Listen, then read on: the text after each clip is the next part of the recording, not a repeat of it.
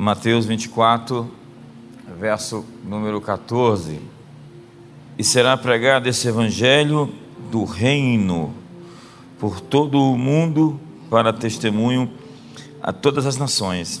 Então virá o fim.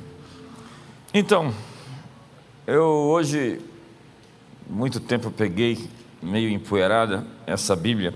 A minha Bíblia diz Scofield.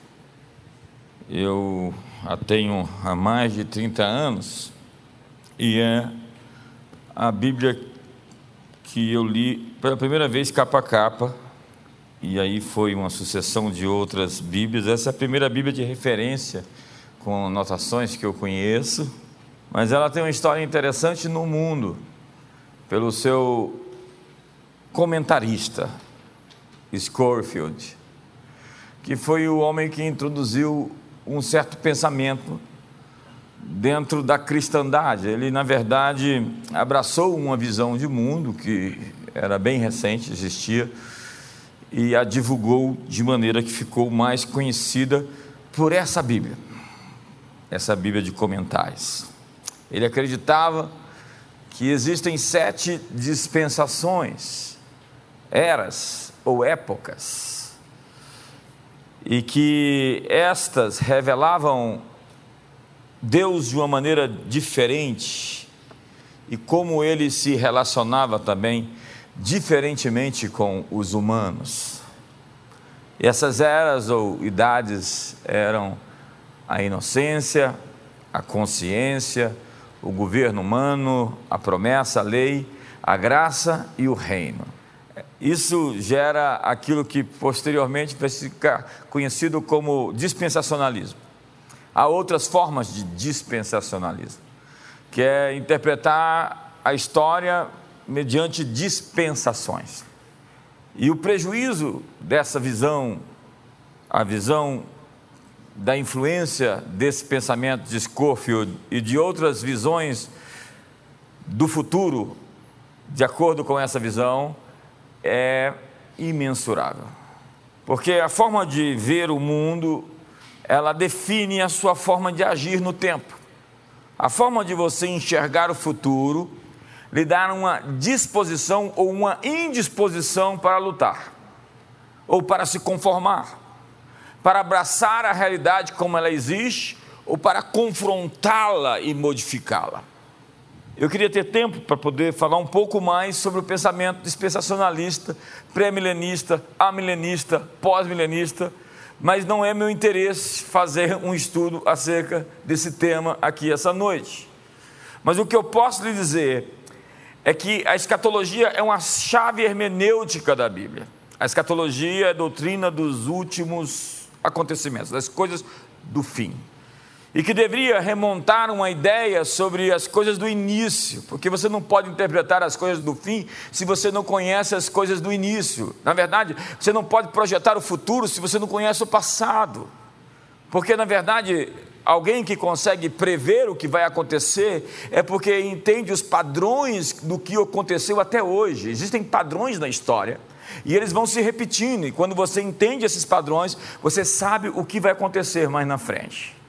E o meu ponto hoje é confrontar essa ideia de uma mensagem do Evangelho que simplesmente atinge a salvação de almas, mas que não transforma culturas, não transforma sociedades. O texto que eu acabei de ler fala sobre pregar o Evangelho do reino de Deus se existe o evangelho do reino de Deus, é porque existe o evangelho de alguma outra coisa. E nós fomos alvos, muitos dos que nos evangelizaram pregaram para nós uma mensagem de salvação, que nós precisamos ser salvos, morrer e ir para o céu. E a vida se resumiu a uma tentativa de escapar das chamas do inferno de ser tirado do tição de fogo.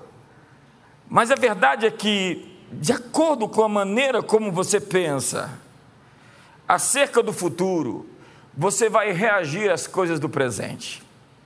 Nós precisamos saber a importância dessa escatologia para a vida real. Qual o efeito da visão do futuro sobre nossa caminhada e sobre as nossas ações no mundo? Ao abraçar uma visão de futuro pessimista, isso não será indiferente nos resultados que você obterá na vida. Sem confiança no futuro não existe força no presente. O impacto no mundo de alguém que acredita que o mundo não tem jeito, que tudo vai caminhar ladeira abaixo, vai ficar pior mesmo. É bem diferente do impacto de alguém que acredita que nós podemos conquistar o mundo, transformar as realidades, sermos agentes que fazem a diferença na sociedade. Pergunta: nós estamos prontos para ocupar nosso papel na história ou para fugir daqui, desse planeta, em qualquer momento? Talvez você saiba do que eu me refiro. Um estudo sobre expectativa de vida em pacientes hospitalares concluiu que existe uma forte correlação entre a expectativa de vida e o pensamento orientado para o futuro. Expectativa de vida tem muito a ver com o desejo de viver, com sonhos, com a ideia de projetos que existem e que precisam ser executados. Nesse estudo, uma pessoa que tinha em mente atividades para o futuro tinha mais possibilidade de viver do que alguém que considerava somente a rotina diária do hospital. Aquele sem um futuro em mente não tem nenhum futuro. E a nossa escatologia roubou o nosso futuro. Não existe um futuro. Na verdade, não estude, porque não tem é, tempo para você estudar. Então, quem nos governará serão aqueles que foram para as salas de aula e ocuparão as posições de destaque na sociedade e decidirão o que nós que não estudamos vamos estudar nas escolas e as leis que nós vamos ter que obedecer e a quem devemos realmente nos sujeitar. Quando morrem os nossos sonhos, nós morremos juntos. Um homem que parou de sonhar começou a morrer. Quando optamos por viver retirados do mundo, não temos nenhum impacto mais no mundo. Nós criticamos os monastérios, mas por vezes fizemos da igreja esse gueto, afastados de tudo aquilo que se refere à sociedade no sentido de ser o sal que influencia aquilo que está acontecendo lá fora. Criamos guetos para nos esconder, para fugir, para escapar, e até uma teologia de que nós precisamos sair daqui e deixar tudo com o inimigo. Nossa capacidade de agir e trabalhar foi assim debilitada. Sem falar que ainda vivemos com medo e com temor. É uma vergonha nós que dizemos que somos filhos do Todo-Poderoso viver assombrados com medo. Nietzsche, o filósofo, certa vez censurou um grupo de cristãos, dizendo: Eu tenho nojo de vocês, vocês me enojam. E alguém perguntou: Mas por que tanta ofensa? Ele disse: Porque vocês remidos não parecem remidos são tão cheios de temor, tão dominados pela culpa, tão ansiosos e tão sem direção quanto eu. Eu poderia me sentir assim, porque eu não creio, não tenho nada sobre o que lançar a minha esperança. Mas vocês afirmam ter um Salvador, e por que, que vocês não parecem ser salvos? Silêncio esse.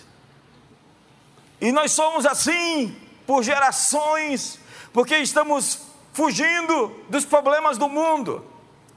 É a história do diretor de uma escola que foi informado que nos próximos meses a escola sofreria uma série de situações de crises, de dificuldades que viria sobre aquela instituição e ele respondeu a quem lhe inquiriu o que ele ia fazer: Isso não é problema meu. Eu não estarei mais aqui. Estou partindo em três semanas. Em outras palavras, não estou nem aí. Essa é a atitude de muitos cristãos que não estão nem aí com o mundo, porque interpretaram o texto falsamente quando João diz que o mundo jaz no maligno. Mas o mundo é o mundo sistêmico, é a ordem de governo que precisa ser substituída pela mensagem que um reino chegou, que um rei emergiu. O seu governo é de justiça, alegria e paz, gozo no Espírito Santo. A mensagem de que o príncipe desse mundo já foi julgado e que Jesus é o Senhor dessa era e da próxima era e de todas as eras. E de que todo joelho se dobre, toda língua confessa que Ele é o Senhor para a glória de Deus Pai. Mas muitos de nós não estamos nem aí. Quando nossa esperança é pessoal e não social, nós somos somente egoístas. Queremos nos salvar, nos salvar, então o resto que se exploda. Temos um futuro bloqueado por um sofisma, onde não há esperança no tempo, não há esperança na história, só há esperança na eternidade. Então veja os nossos hinos, os nossos hinários, veja as nossas canções, veja as nossas posições. Abraçamos uma esquizofrenia escatológica, onde cremos que o mundo vai ficar pior a cada dia e que passaremos por uma grande tribulação que está vindo a qualquer hora. E indo para uma progressão, para uma decadência, seguindo o curso de Satanás na história Há mais de 30 anos atrás, eu conheci um livro chamado Satanás está vivo e ativo no planeta Terra, do mesmo autor da Agonia do Grande Planeta Terra, Hal Lindsay. E ele é pai, como Scorfield, dessa visão de mundo, de que nós estamos aqui por um tempo e temos que nos livrar desse corpo, dessa carne, dessa matéria e devemos ir para um outro mundo superior. Paulo disse: Eu queria estar com Deus, mas melhor é estar na carne, para cumprir o chamado que me foi dado. Melhor era estar com Deus, fora do corpo, mas para vocês, melhor é eu estar com vocês, a fim de que eu cumpra o meu chamado, combata, o bom combate, cumpra a carreira guardando a fé. O que você acharia de alguém que foi enviado para fazer um trabalho e de repente, no meio da tarde, ele diz: Está muito difícil isso aqui, eu quero ir embora mais cedo. Isso aqui está muito, tá muito calor, muito quente, muita luta. Eu quero ir para casa mais cedo. Sabe o que Deus pensa sobre cristãos que querem ir embora para casa mais cedo? Que eles são preguiçosos que eles não estão dispostos a fazer o enfrentamento, a luta, o combate, porque eles estão aqui para isso. Há um silêncio aqui hoje. Sinto que esse culto não está pentecostal. Então se fala de uma igreja que apostata. E nós cristãos deveríamos deixar de agir no mundo porque não existe esperança. Não existe nenhum plano de conquista, senão a fuga entregar o mundo que segue na direção do inferno nas mãos do inimigo. Não há esperança da vitória de Deus na história. A tentativa de promover a reconstrução do mundo é inútil. Por que vamos resistir então e polir um barco que está afundando? O futuro é uma espiral descendente. Qualquer esforço para eliminar a corrupção, o crime, a prostituição e reformar a ordem social é vão. A mensagem do Evangelho foi reduzida a um manual para salvar almas. É por isso que a África tem que ser reevangelizada. Porque apesar de terem cruzadas onde um milhão de pessoas se convertem num culto, milhares de pessoas se afirmam cristãs, os índices sociais continuam os mesmos. Que evangelho é esse que não muda, não tira a miséria, não tira a pobreza, não tira a violência dentro de casa, não tira o álcool do sangue do elemento, não faz um pai o melhor pai, uma mãe uma melhor mãe, um filho o melhor filho. Que mensagem estamos pregando? Certamente não é a mensagem do evangelho do reino de Deus.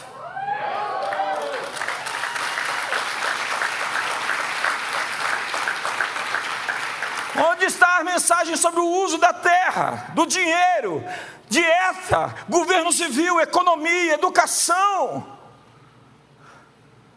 Obviamente que a conversão é muitíssimo importante, mas é somente a porta de entrada. Lucas 19, Jesus disse no verso 13: negociai até que eu venha, trabalhe até que eu venha. Bem-aventurado é o servo que foi encontrado assim, trabalhando na hora que eu chegar. A tarefa é salvar almas e também salvar escolas, salvar famílias, salvar igrejas, salvar empresas, salvar cidades, salvar nações, levando tudo cativo a Jesus Cristo, Senhor.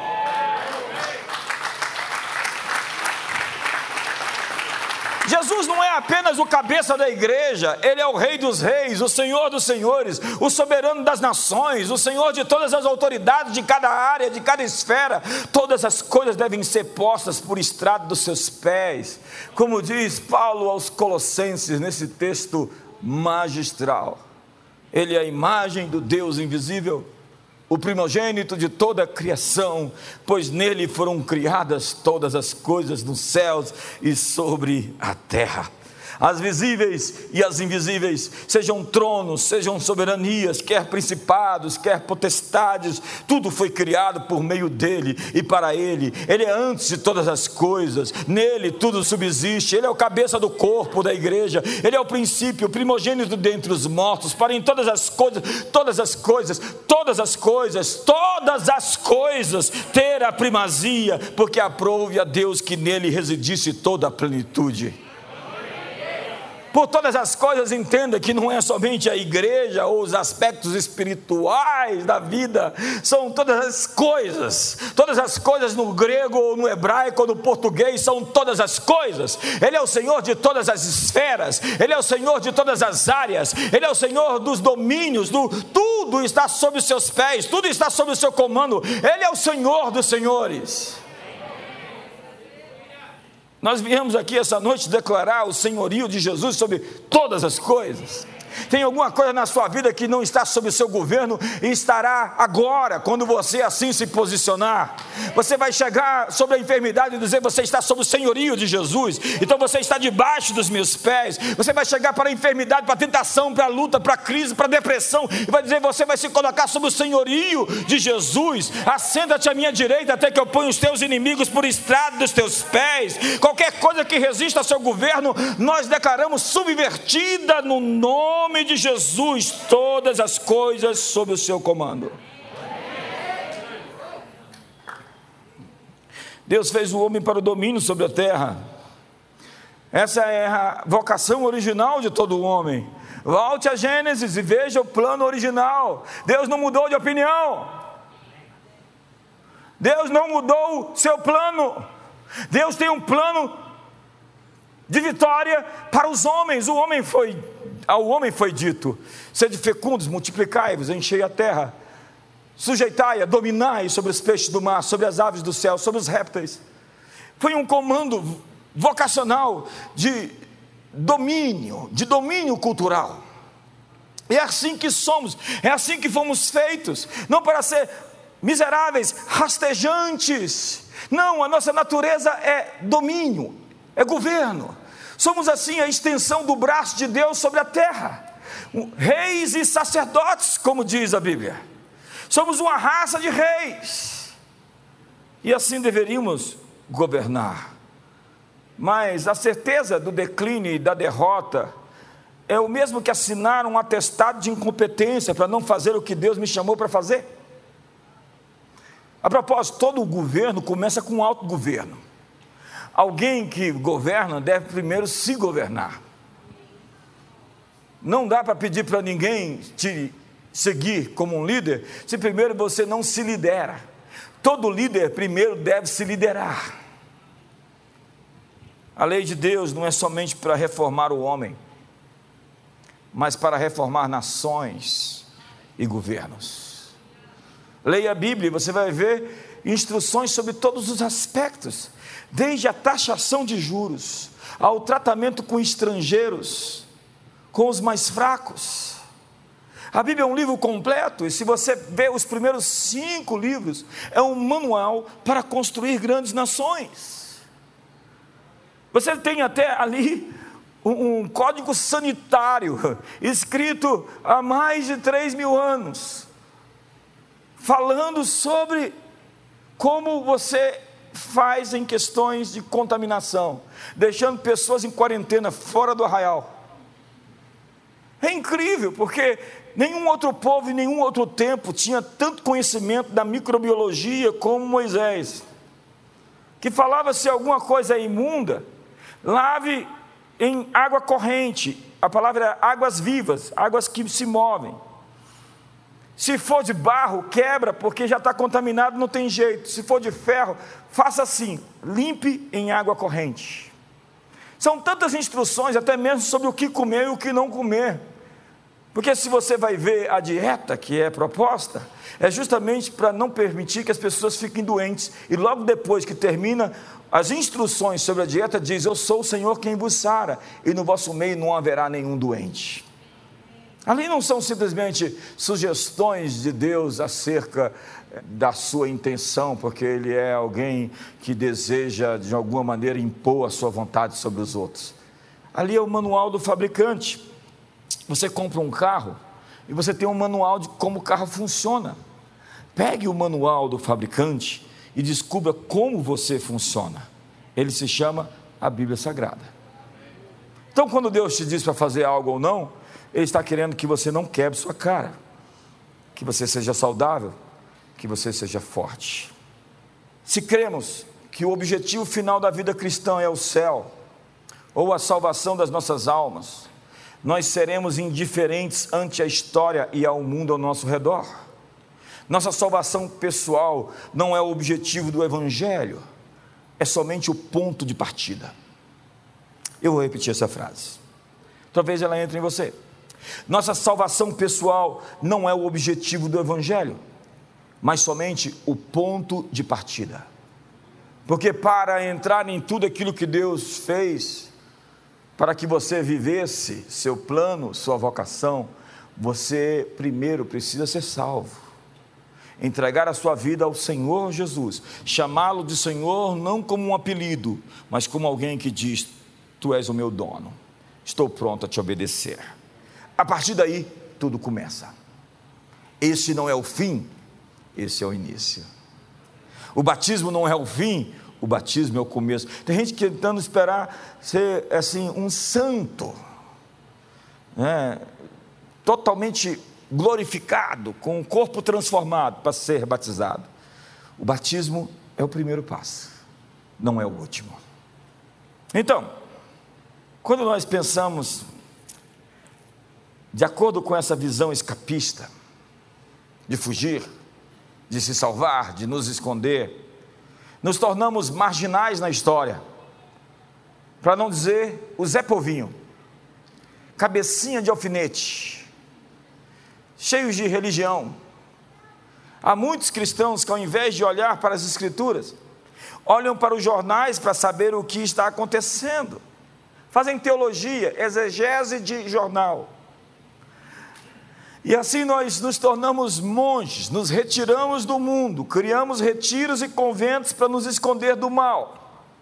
Mas Jesus não se escondeu. Jesus tocou as pessoas. Ele foi onde as pessoas estavam. E ele mudou o mundo, mudando a vida de pessoas. Quando abraçamos a ideia de que o mundo material foi entregue a Satanás e que o mundo espiritual é reservado a Deus, nós abraçamos a ideia gnóstica não cristã, mas pagã, onde um demiurgo fez um mundo físico em contradição ao mundo espiritual criado por Deus. Isso não é cristianismo. Quando você acha na riqueza alguma coisa ruim, no casamento, então eu vou ficar solteiro porque é mais consagrado ficar em celibato do que se casar. A vida monástica é superior à vida em comunidade. O voto de pobreza é superior à vida de riqueza. Você não está pensando como cristão, você está pensando como um pagão. Porque eles achavam que a matéria era má. Os gregos antigos diziam que a matéria era eterna e era má.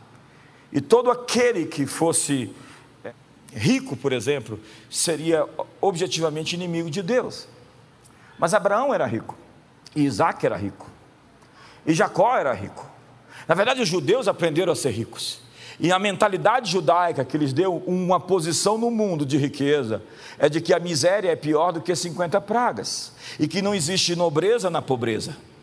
Ao pensar que a riqueza era uma possibilidade que não interferia na sua relação espiritual com o mundo, os judeus enriqueceram. Steven Spielberg escreveu um livro falando das gerações de judeus que chegaram aos Estados Unidos como imigrantes. Em duas, três gerações eles se tornaram poderosos naquela nação, ocupando Hollywood, ocupando os bancos, ocupando as artes, ocupando é, tantas esferas. Por quê? Tudo uma questão de mindset, do que se pensa, mentalidade, sistema de crenças. Quando eu penso que a pobreza é uma atividade cristã é algo que eu tenho que abraçar e que me faz mais espiritual do que as pessoas que têm recursos, eu vou perseguir isso. E com isso eu vou ficar privado de ser uma fonte de bênção para outras pessoas. Na Bíblia, no capítulo 35 de Salmos, diz no verso 27: Glorificado seja o Senhor que se compraz na prosperidade dos seus filhos. O salmista diz: O meu cálice transborda. Ele está falando de abundância. Os judeus tinham uma visão de mundo de se atentamente me ouvirdes e seguidos os meus mandamentos, sereis benditos ao entrar, benditos ao sair, bendito o fruto do seu vento, o fruto da sua terra, o fruto dos seus animais, o fruto do seu solo. Emprestareis e não tomareis emprestado, sereis cabeça e não cauda, estareis por cima e não por debaixo. Provérbios 22, verso 1 diz: O rico e o pobre se encontram. Deus fez tanto a um como ao outro. Qual é a diferença? A diferença é mindset. Quantos me entendem aqui hoje?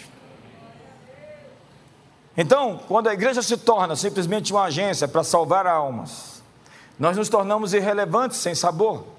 Estamos aqui tentando nos juntar o máximo possível, ao invés de nos espalhar o máximo possível. O modo pastoral existe. As pessoas precisam de cuidado, proteção, as pessoas precisam ser atendidas em suas necessidades.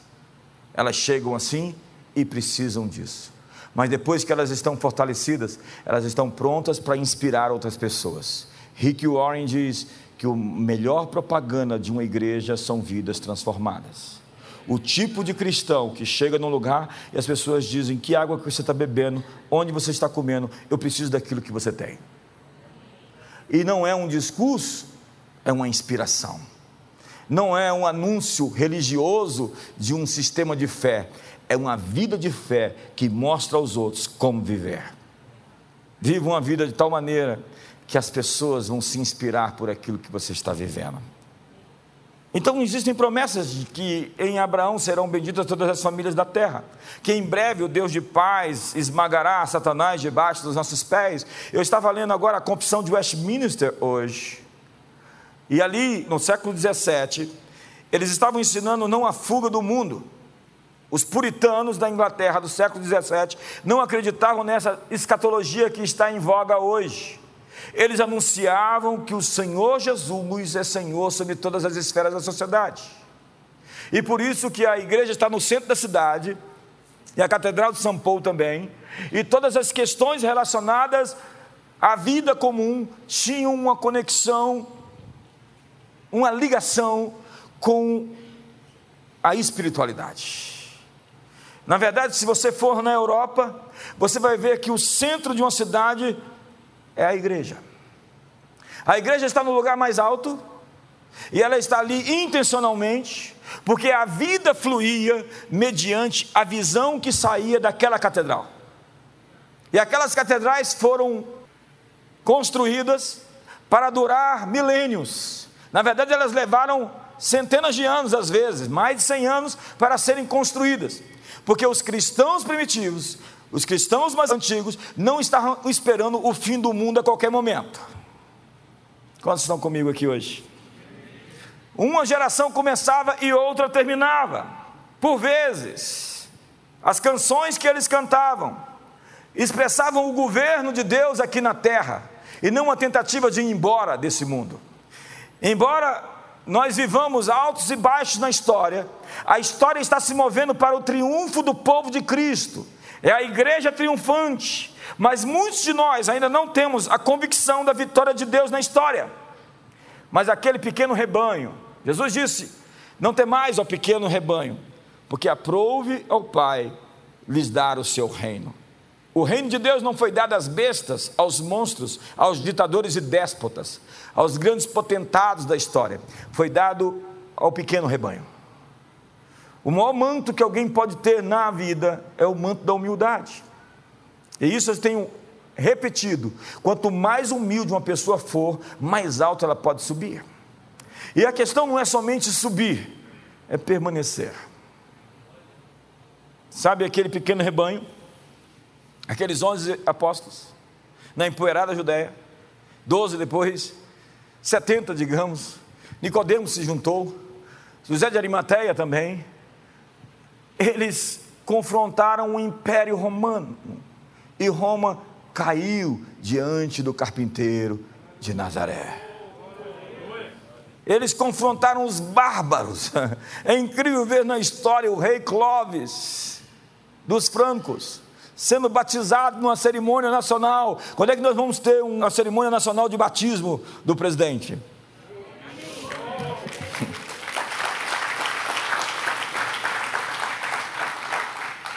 O rei da Armênia foi o primeiro a se converter.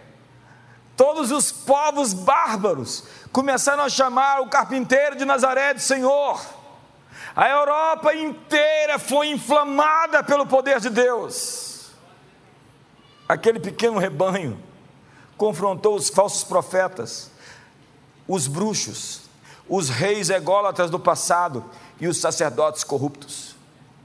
A igreja que venceu na reforma, que civilizou o mundo, que fundou as universidades, que criou a ciência moderna, que nos deu uma noção de arte bela, estética, como diz Sir Husser Scruton, a beleza importa. Foi ela que nos deu essa arquitetura tão bela das grandes catedrais, essas obras de arte tão bonitas que existem no mundo, e não esse trash, esse lixo que hoje se chama de arte moderna. A igreja proclamou o poder do Salvador do mundo, mas contudo, nossa influência foi perdida quando nós declinamos diante da teologia liberal e de uma escatologia escapista. Teologia liberal, digo, porque a igreja queria parecer sofisticada, inteligente, com as últimas descobertas científicas, então ela começou a acomodar a Bíblia àquilo que era científico, a fim de ser um pouco mais aceitos pelaquela então sociedade iluminista. E o que aconteceu? O Evangelho perdeu o seu poder, o Evangelho perdeu a sua força. Jesus, o Todo-Poderoso, se tornou o mestre dos magos. Ao invés de nós criarmos a ideia de um cristão revolucionário que está aqui para se chocar e colidir contra a injustiça e contra o mundo, nós criamos cristãos acomodados que aceitam passivamente a injustiça como parte do projeto do anticristo que está chegando, então não tem como resistir. Vamos todos fugir, se esconder na caverna. Vão tatuar as pessoas com 666 na testa. Cuidado com o chip e com a vacina agora. E o pior de tudo é a histeria que isso provoca e como os cristãos abraçam isso de maneira tão horrível. Ficamos místicos, para não dizer esotéricos. E aí você me pergunta: não é assim que nós pensamos há dois mil anos? A resposta é não, senhoras e senhores. Para os antigos cristãos, os cristãos primitivos, os pais da igreja, os reformadores, o evangelho não tinha nada a ver com essa visão de escapar daqui, mas de cumprir um propósito, uma missão, uma vocação de viver para a glória de Deus. Se comemos ou bebamos, façamos qualquer outra coisa, façamos tudo para a glória de Deus. Então eu vou estudar para a glória de Deus, eu vou casar para a glória de Deus, eu vou permanecer casado para a glória de Deus. Então eu vou resistir o pecado para a glória de Deus. A minha intenção na vida é viver uma vida que glorifica a Deus, não é simplesmente ser salvo, é glorificar a Deus através, mediante a minha vida e a minha história. Então, se eu faço qualquer coisa, eu vou viver para glorificar a Deus. E eu quero dizer: se essa é a sua meta, se esse é o seu objetivo, não tem limite para onde você vai chegar.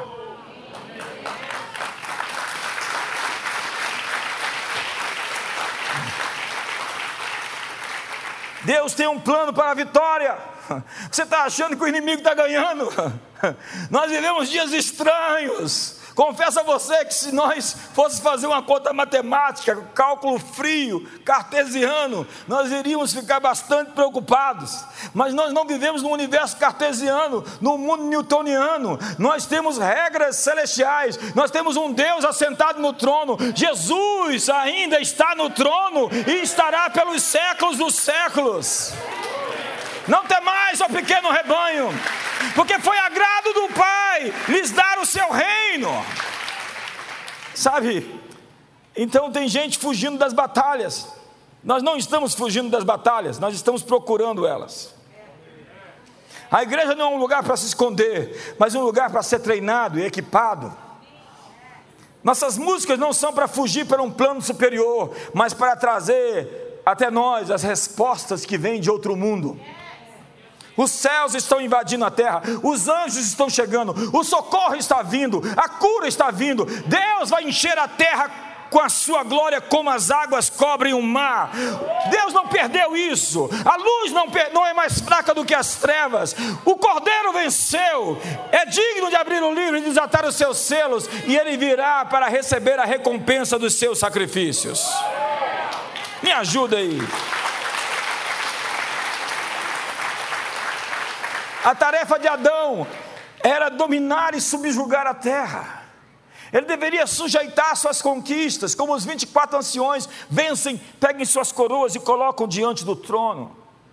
Olha como Deus está à procura de gente que, ao vencer, ao receber, ao triunfar, consegue entender que não é a sua força, não é o seu poder que lhe adquiriu aquilo, não é a sua capacidade, não foi a sorte, foi a graça. A graça nos trouxe até aqui e não terá limites para onde podemos chegar se nós formos capazes de reconhecer de onde vem o nosso sucesso. Nabucodonosor ficou maluco. E se você observar o texto, ele só ficou louco, porque ao invés de reconhecer de onde veio a glória dele, ele pensou que era sobre ele. Não é sobre você. Ei, não é sobre você. Ele chega ali nos jardins suspensos da Babilônia, uma das sete maravilhas do mundo antigo, como portões de estar. Eu gosto de museu, já vi as réplicas disso, é incrível. E ele diz: Não é essa a Babilônia, a grande Babilônia que edifiquei para a casa real. Aí daqui a pouco aparece uma figura bíblica estranha, que é chamada de vigia. Um vigia. Tem uns vigias no céu por aí, viu, irmão? Olhando os déspotas e os ditadores se gloriando das suas conquistas. E diz: basta. Eu quero dizer que esse ano de 2021, Deus vai dar um basta. Esse ano de 2021, Deus vai dar fim em algumas coisas que estão se repetindo por anos. Como diz Abraão, e esse texto está no meu coração já tem três dias, quando ele fala para Deus, no episódio de Sodoma e Gomorra, não fará justiça, o juiz de toda a terra. Eu estou vendo injustiças esses dias e eu tenho orado, Senhor, não fará justiça, o juiz de toda a terra. Quando você for ler o jornal, agora você vai ler com esse texto: não fará justiça, o juiz de toda a terra.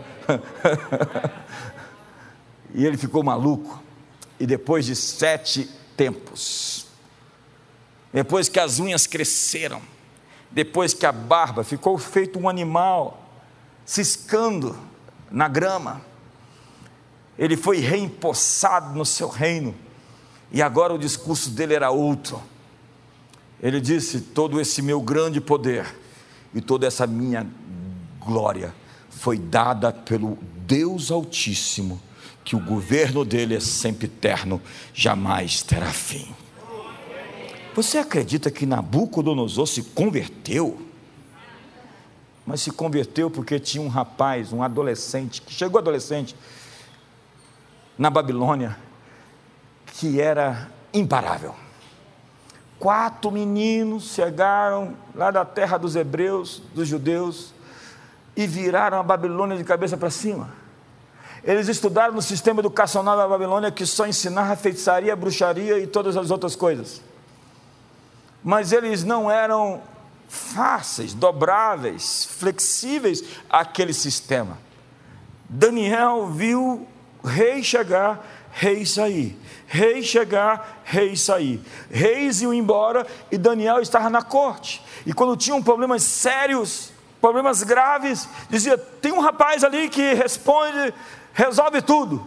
Então saiu uma mão da parede. Por que, que saiu uma mão da parede? Porque pegaram os vasos da casa de Deus e fizeram luxúria com ele.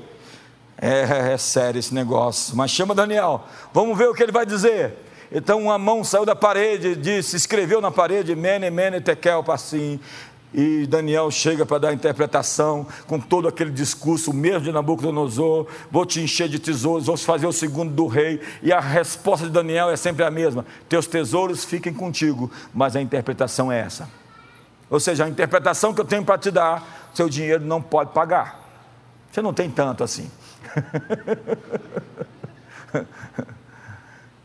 e ele disse que está escrito aqui: Belsazar é que o teu reino foi julgado e achado em falta, e foi dado aos medos e aos persas. Conta essa história que Ciro era um grande estrategista de guerra. Ciro represou as águas da Babilônia, do rio Eufrates, que passava no meio da cidade da Babilônia. A glória dos caldeus, a cidade dourada, tinha muros intransponíveis. O exército eh, dos persas tinham cercado a cidade. E os habitantes ficaram rindo porque eles achavam que eram incapazes de entrar. E fizeram um grande banquete, diz que naquele dia, e celebraram com luxúrias e outras coisas. Mas Ciro represou as águas que passaram no meio da Babilônia, tornou o leito do rio seco e entrou com o exército por debaixo da cidade. E naquele dia, diz a história que ele conquistou uma cidade de bêbados sem quase matar ninguém. E o reino da Babilônia foi julgado, e agora Ciro era o novo rei. E Ciro passou e Daniel ficou. Veio Dario, Daniel foi jogado na cova dos leões, mas Daniel não tinha cheiro de carne. Os leões não achavam que ele era um bom churrasco. Então deixaram Daniel passar e o rei Dario foi para a porta da cova dos leões jejuar por Daniel. Você já viu um sujeito que faz rei jejuar por ele? É Daniel. Deus está atrás dos Daniéis dessa geração. E eu termino dizendo: não me convenceram. Nós temos muita coisa a fazer, mas não poderemos fazer enquanto estivermos com medo. Brennan Manning escritor afirmou que nossa esperança está em relação íntima com a qualidade da nossa fé. No Novo Testamento, o termo grego para esperança é derivado de uma palavra que significa antecipar. Elpos é a palavra. E as palavras nunca indicam a expectativa simplesmente de algo bom. É justamente o contrário da angustiante ansiedade pelo que está por vir a certeza confiante de que a alegria virá ao amanhecer. Eu não sei o que você está passando individualmente, mas você não pode influenciar as outras pessoas até que você vença suas batalhas. Deus quer fazer de você um modelo de vitória sobre todas as suas lutas, porque assim você pode ensinar as pessoas a vencer naquilo que você outrora lutou. Quando você tem um casamento bem sucedido, você pode ensinar aos outros como ter um casamento bem sucedido.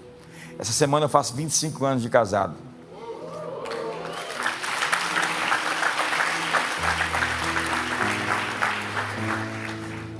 E eu posso ensinar algumas coisas, boas coisas sobre o que eu aprendi em 25 anos de casado. O chicanismo não pode ensinar sobre casamento. Primeiro é que ele está morto. E segundo é porque ele se divorciou seis vezes. Você sabe sobre casamento? Quando você vive com a mesma pessoa e aprendeu a vencer cada uma das batalhas sem fugir delas. Você sabe sobre o Deus que cura?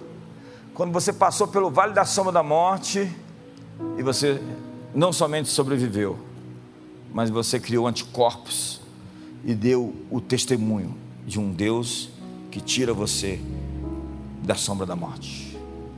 Você sabe sobre finanças?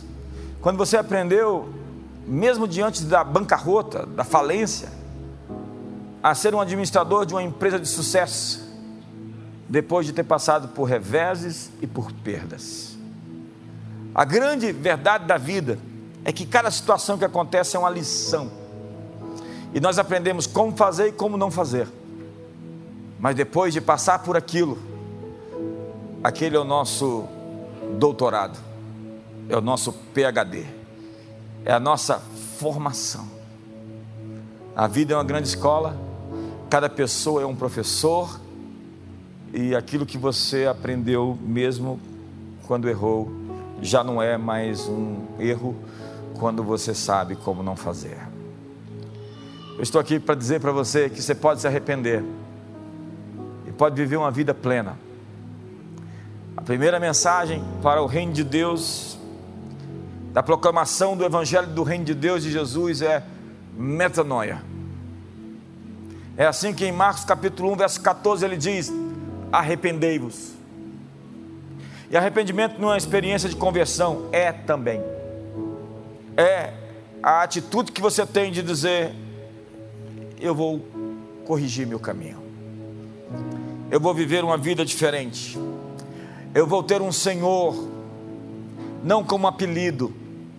Ele vai conduzir a minha vida nas decisões mais importantes que eu vou tomar. Então, quando você tem um Senhor, você não se divorcia, porque o seu Senhor não mandou você se divorciar. Quando você tem um Senhor, você recusa os convites mais horríveis que você recebe, ainda que você queira aceitá-los. Mas quando você tem um dono, você o obedece. Jesus não pode ser somente o salvador da igreja, Ele é o Senhor de tudo. E quando você tem assim essa fidelidade a Ele, você não sabe a alegria que Ele reservou para você. Sabe, a alegria que vem depois da tentação, a recompensa que vem de uma vida de fidelidade. Pela graça de Deus, nós chegamos aqui depois de décadas e temos experimentado o favor de um Deus que responde a todos aqueles que resolveram andar do seu lado. O que eu estou querendo dizer é que a vida com Jesus vale a pena. Ela não é uma religião, ela é um relacionamento. Recusar e dizer não ao erro vale a pena. Esse dia chegou alguém no meu gabinete, eu falei: Você não sabe fazer conta. Eu queria estrangular ele.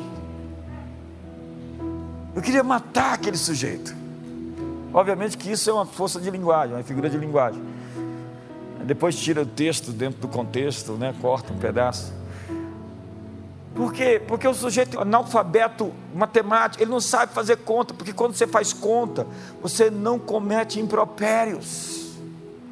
Você não faz as coisas que vão machucar todos ao seu redor, que vão acabar com a sua reputação, que vão destruir seu ministério, sua vida, simplesmente porque você tem um Senhor e sabe fazer conta. Então, essa é a hora, senhores e senhoras, de se levantar para uma vida abundante. Eu estou empolgado, e você? E você, está empolgado ou não? Eu estou empolgado com o que está por vir. Por quê? Porque apesar de tudo que está acontecendo, e eu aprendi a me pressurizar, esses são tempos de pressões maiores. 2020, eu subi meu nível de pressão interior. Porque quando você não se pressiona, se pressuriza, você derrete ou entorta. Um metal que é colocado sob uma temperatura muito alta e que não aguenta, ele perde a sua forma. Deus não nos dá uma temperatura alta ou uma montanha alta que a gente não possa suportar a sua pressão. Ele não nos dá uma prova maior do que as nossas forças. Então em 2020, eu saí dali com mais pressão, com mais pressurização.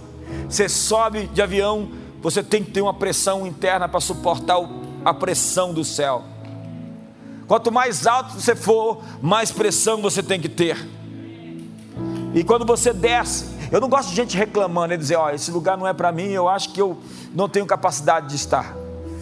Quando você desce de submarino para um local, a cada um quilômetro, você vai ter uma tonelada sobre as costas. É pressão. A vida de sucesso é feita de pressão. E essa não é a era daqueles que reclamam da pressão, é aqueles Davis que vão lutar o bom combate, que vão enfrentar o inimigo, que vão ocupar seus territórios. Esse é um lugar, esse é um tempo de grandes recompensas.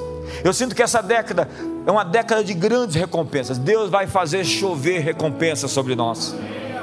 Mas para isso, nós temos que ter um posicionamento, um posicionamento fiel, leal, um posicionamento de filhos.